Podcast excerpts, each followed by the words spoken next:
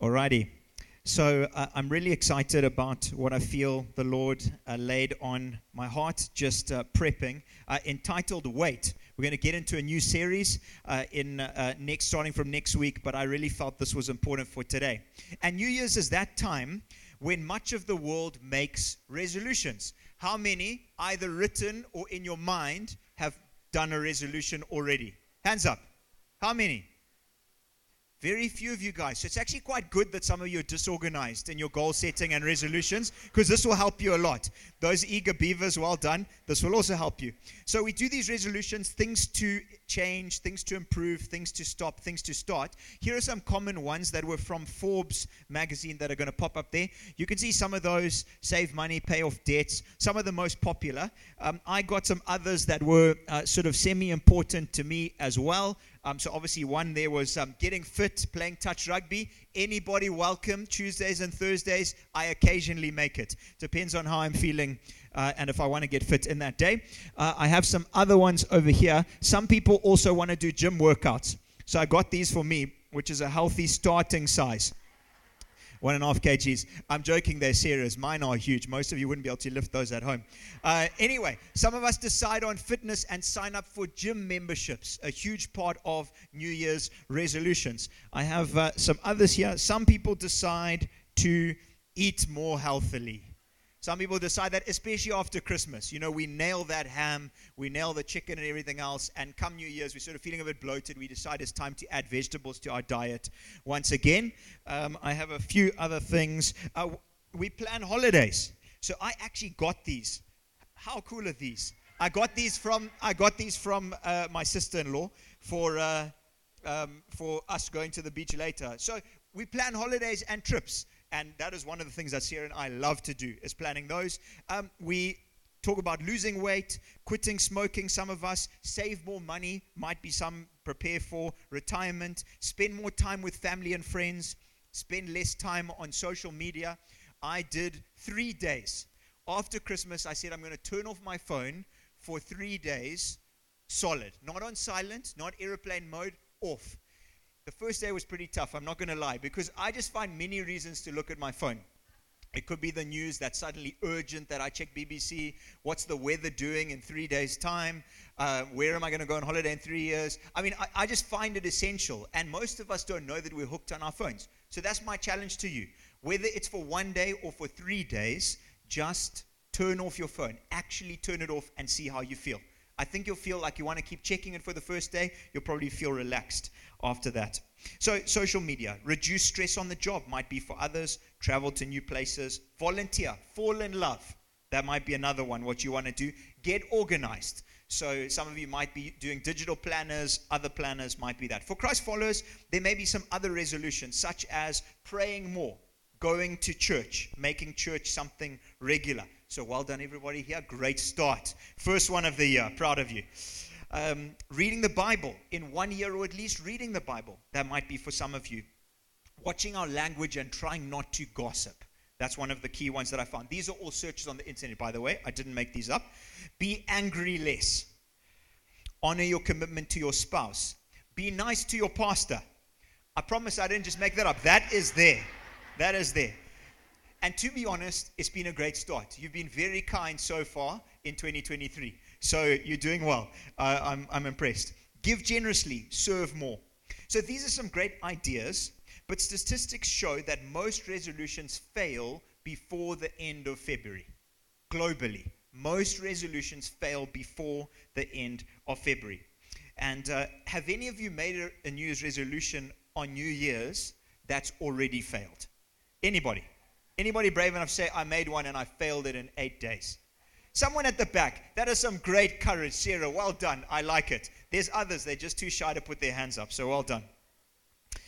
So, as I was processing all of this over New Year, and I was asking God, what, what, what do you want to say to us as Hope family, people exploring and checking it out?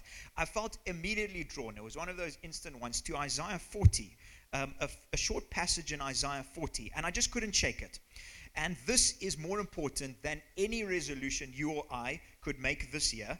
In fact, I believe it's essential before we even begin acting on resolutions. And so, if you want this year to be effective and truly impactful, in each year of life, we must follow what this passage speaks about. So before I read, we'll read together. It's going to be up there. But let me just give you a bit of context about the, the prophet Isaiah who was writing. So he was a prophet who wrote from 745 BC to 690 BC, and that's recognized by Christian and non Christian scholars. Uh, he predicted God's victory over Assyria, which happened in 701 BC. And the chapter we're looking at was addressed to the exiles of Israel who were in Babylon at the time. They had been uh, taken from their homes, there had been war, and they'd been taken into Babylon, and they were living as exiles in this place. They were under captivity, they weren't allowed to return to Israel. They couldn't live as they would have liked. They were under the rulership of a kingdom that they didn't believe in, and, they, and, and that obviously was difficult. They would have been questioning if God had forgotten them.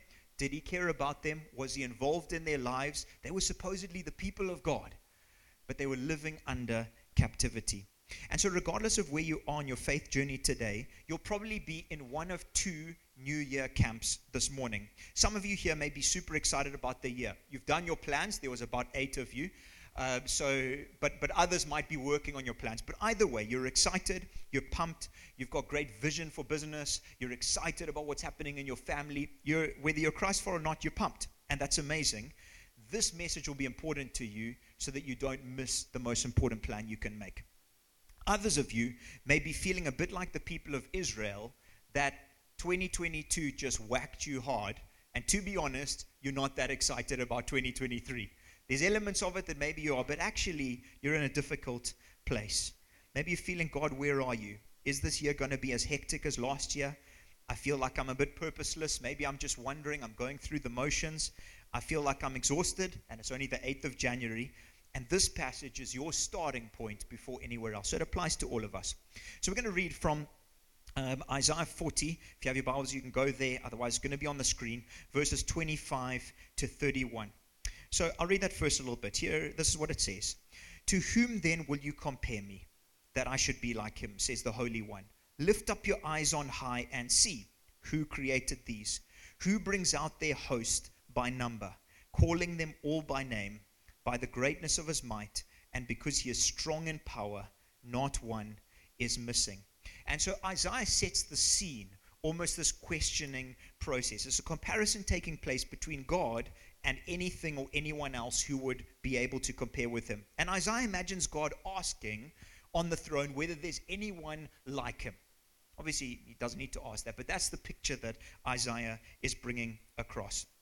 The answer comes in the form of another simple question Look outside at night and marvel who created the stars. Lift up your eyes on high and see who created these. When was the last time you just walked outside and watched the stars? We used to love doing this as children in Kariba, either on a houseboat or outside. We would just lie there and just look up, and it's so dark, there isn't um, the, the, the nights of the sky that we see in cities, and we'd see shooting stars and we'd try and count them. But there's just something incredible, and the more you look at, the more you see in each different area. So I've got a few pictures here, which is just a little bit about stars. Come in here so I can actually see it more effectively. So that is our solar system and uh, Earth is somewhere down there. You can hardly see it, dots at the bottom of the screen. And that is our sun in our little solar system. You can see the size difference. And then if you go to the next one, um, thanks, Finn. This shows uh, our sun, which is entitled Sol over there, bottom left, tiny dot like a pinprick, compared to some other stars within our Milky Way. And so it gives you this picture that the sun is really a star but actually it's a pretty average, ordinary star compared to many others. And now they've found others that are even bigger than that. So when we're talking about stars, they may look twinkly and fun, but, but that's really what they are. They're burning balls of gas like the sun, many of them larger than our sun. So, my challenge to you is this week go outside, no matter how old you are, take a look at the stars, enjoy them for a while, remember their size. Now, in biblical times, astronomers thought that there would have been a few thousand stars. So, at the time of Isaiah writing, astronomers then, different faiths, believed there were stars in the thousands.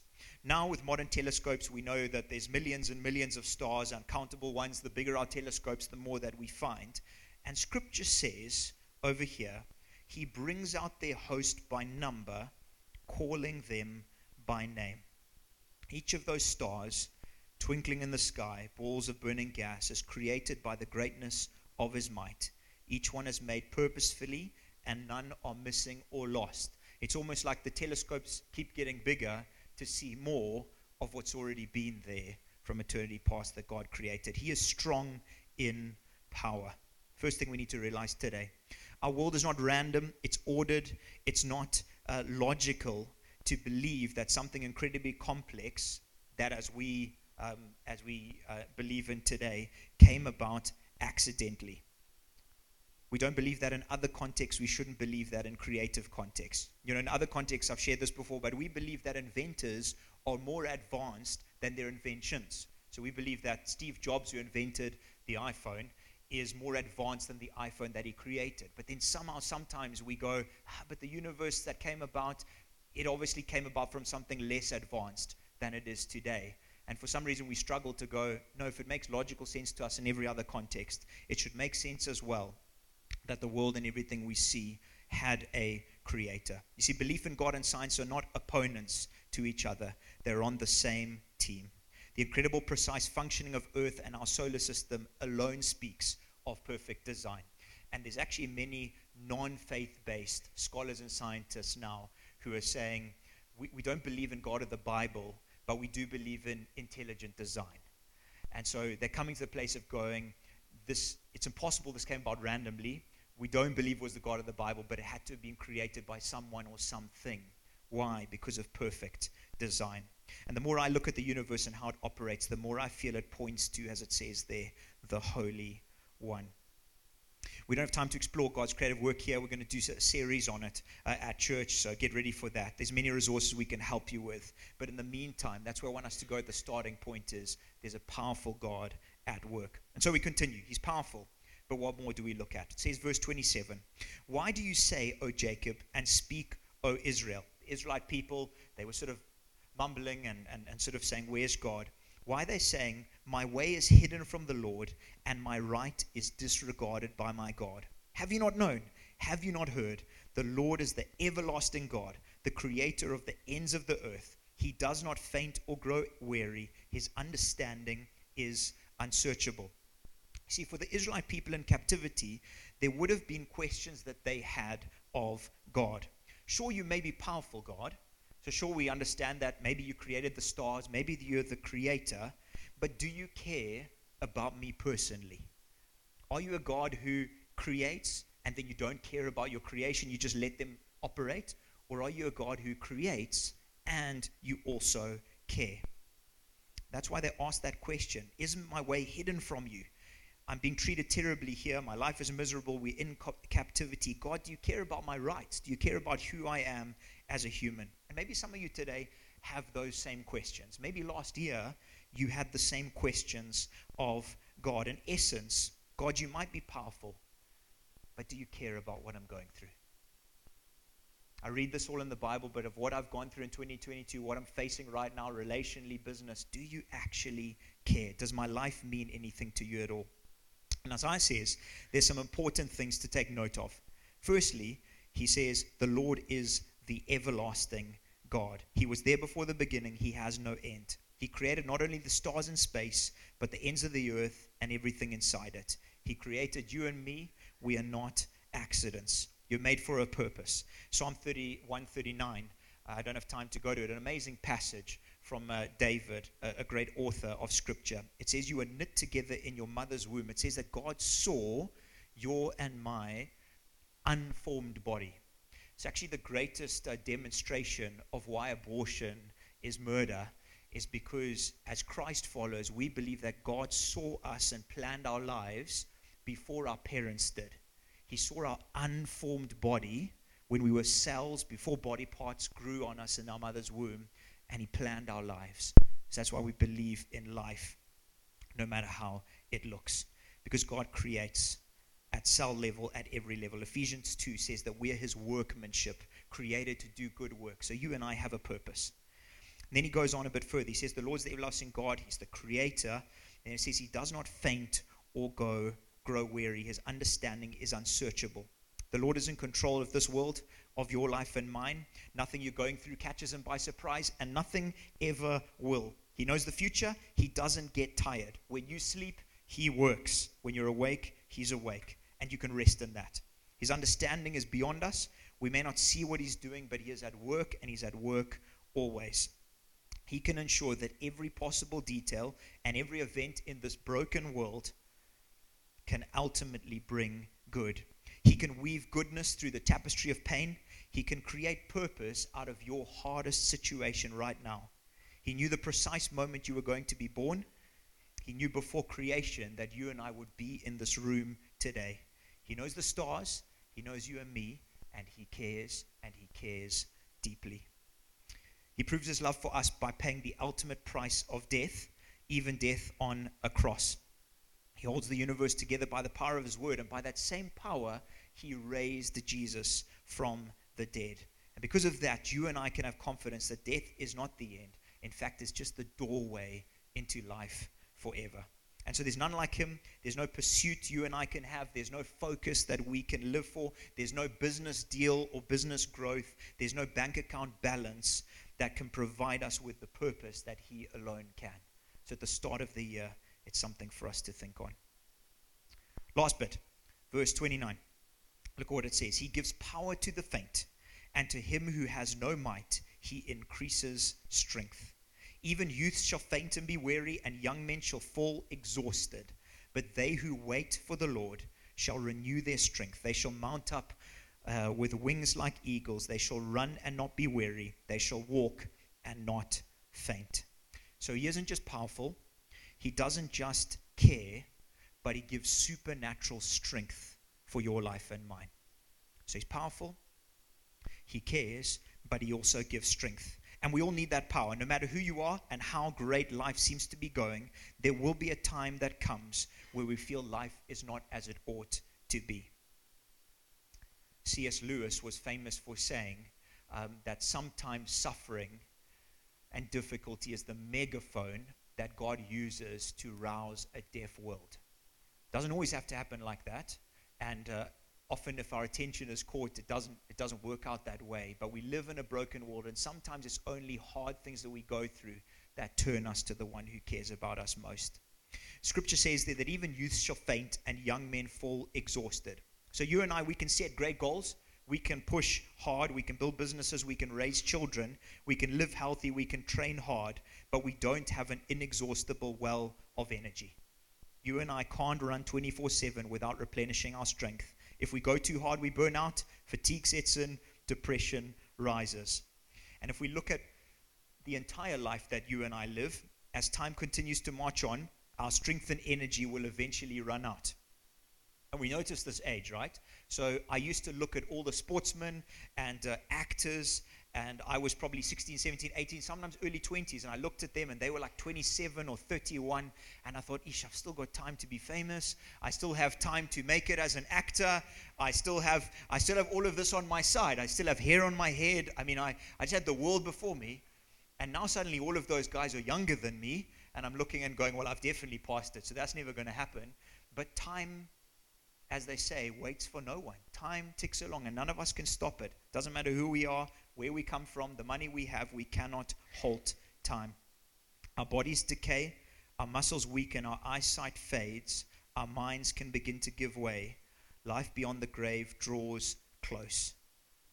And if there is supernatural life beyond the grave, then we need supernatural strength to help us find that life. We can't muster it on our own. Then it gets the most exciting part, the key part of the message today.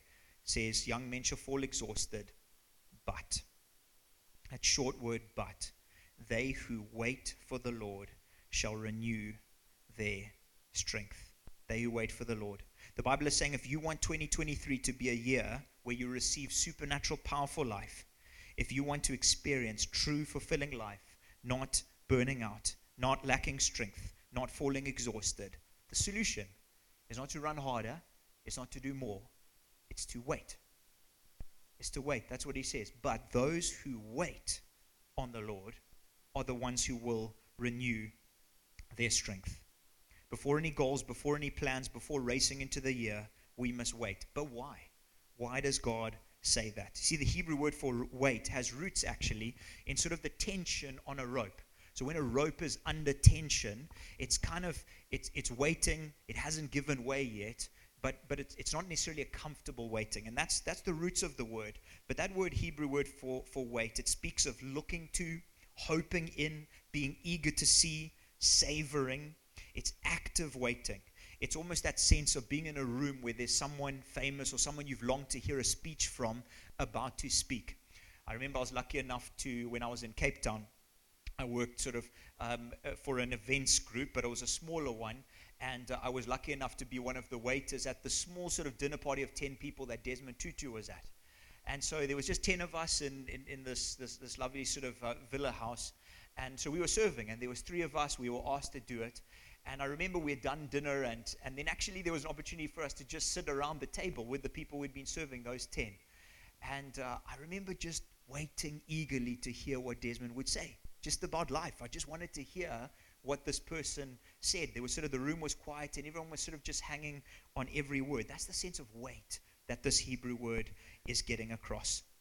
It's the model Christ set for us when he spent time with God the Father, when he said, I only do what I hear the Father asking me to do. I wait. And I speak to the Father, and when he tells me what to do, then I then I act on it when he was on earth. It's how the disciples lived when Jesus said, Come and follow me. And it just says immediately dropped their nets, they dropped their livelihoods, and they followed.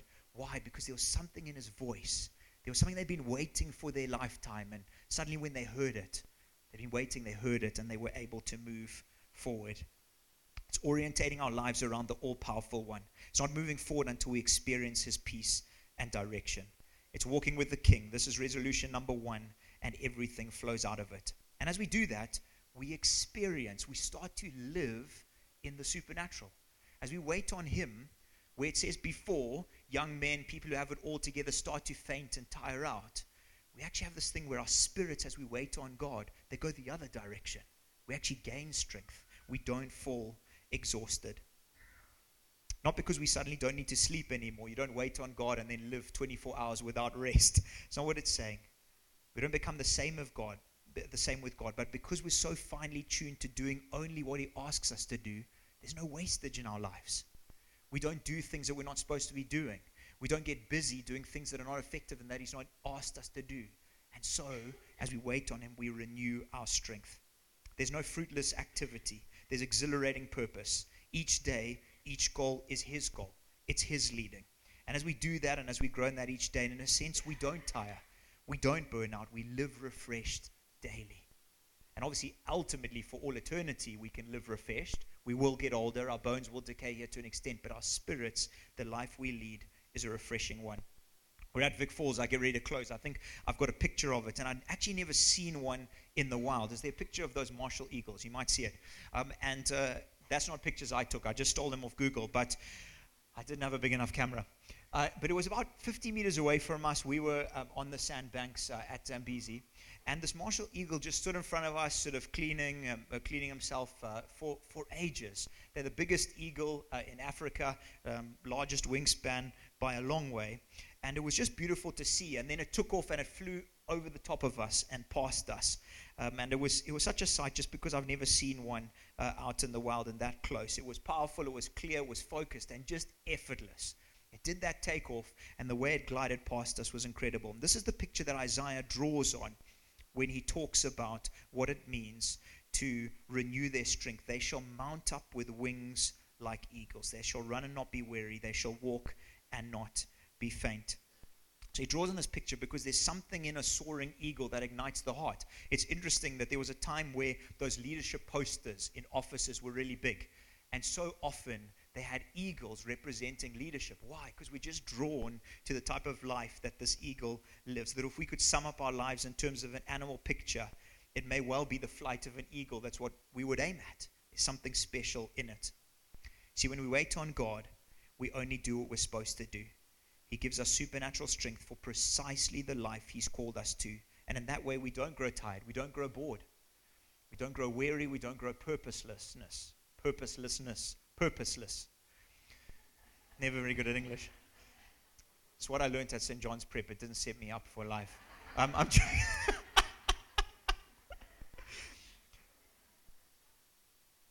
we don't we grow in purpose. More importantly, as we wait and rely on Jesus, we prepare for life beyond the grave. Our eyes are focused on the eternal rather than the temporary.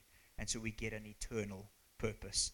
The Israelite people were in earthly captivity. They were looking for God to rescue them. But the greater picture of what we've just read is the picture that each of us face. It's the picture of being in captivity to our sin and to our brokenness. And where God was there to restore them and save them from the Babylonian empire, God came to us and paid the price on a cross to free us from the captivity that sin has on our lives so that we can experience freedom in Him now and forever. That's what we truly need. So, as I get ready to pray, my challenge to each of us is to wait on God this year. Don't move forward until He speaks. In every area of your life, wait. Wait patiently. Don't rush. Don't frazzle yourself. Live full. Live in the moment. That's the way to effective life in 2023. Should we stand? We'll pray together.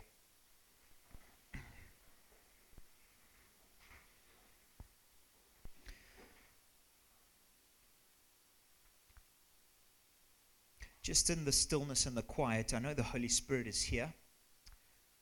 Whether you know God not or not here today, I want you to open up your heart just in these few moments to what He might say to you. Maybe for the first time you've sat and you can't quite describe it, but in your heart or in your spirit, maybe your heart's raced a little bit. Maybe for the first time as you heard Scripture read, no one had to argue it with you. You didn't have to go and research scientific books, but suddenly you just went, I just know there's a God who's alive and he's talking to me now. Maybe that was you.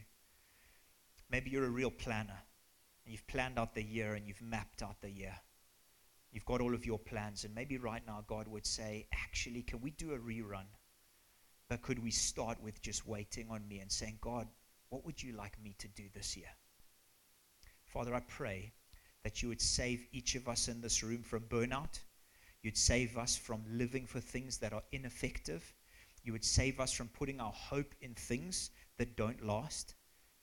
You would save us from investing resources and time and abilities into things that don't have a lasting impact. And the answer to that right now is to wait on you. It's to say, God, we're here, we're available, we want to hang on every word, and we want to keep waiting. We don't want to move forward until we hear what you say. So, Father, I pray this year of anything else, there would be a great year of waiting on you, that you'd help us in that. And for the very first time here today, if you've never waited on God, if you've never turned your eyes to Him, you can do that. You can just turn to Him and you can say, Lord, for the first time I've realized you're alive. Would you come into my heart and would you change me? Would you change me from the inside out? And He'll do it. He loves to do that. So, Father, I pray as we head out from here today, we would be great waiters. And as a result, I know you'll set us up to soar and to have an impact for you. Your powerful name we pray. Amen. Amen.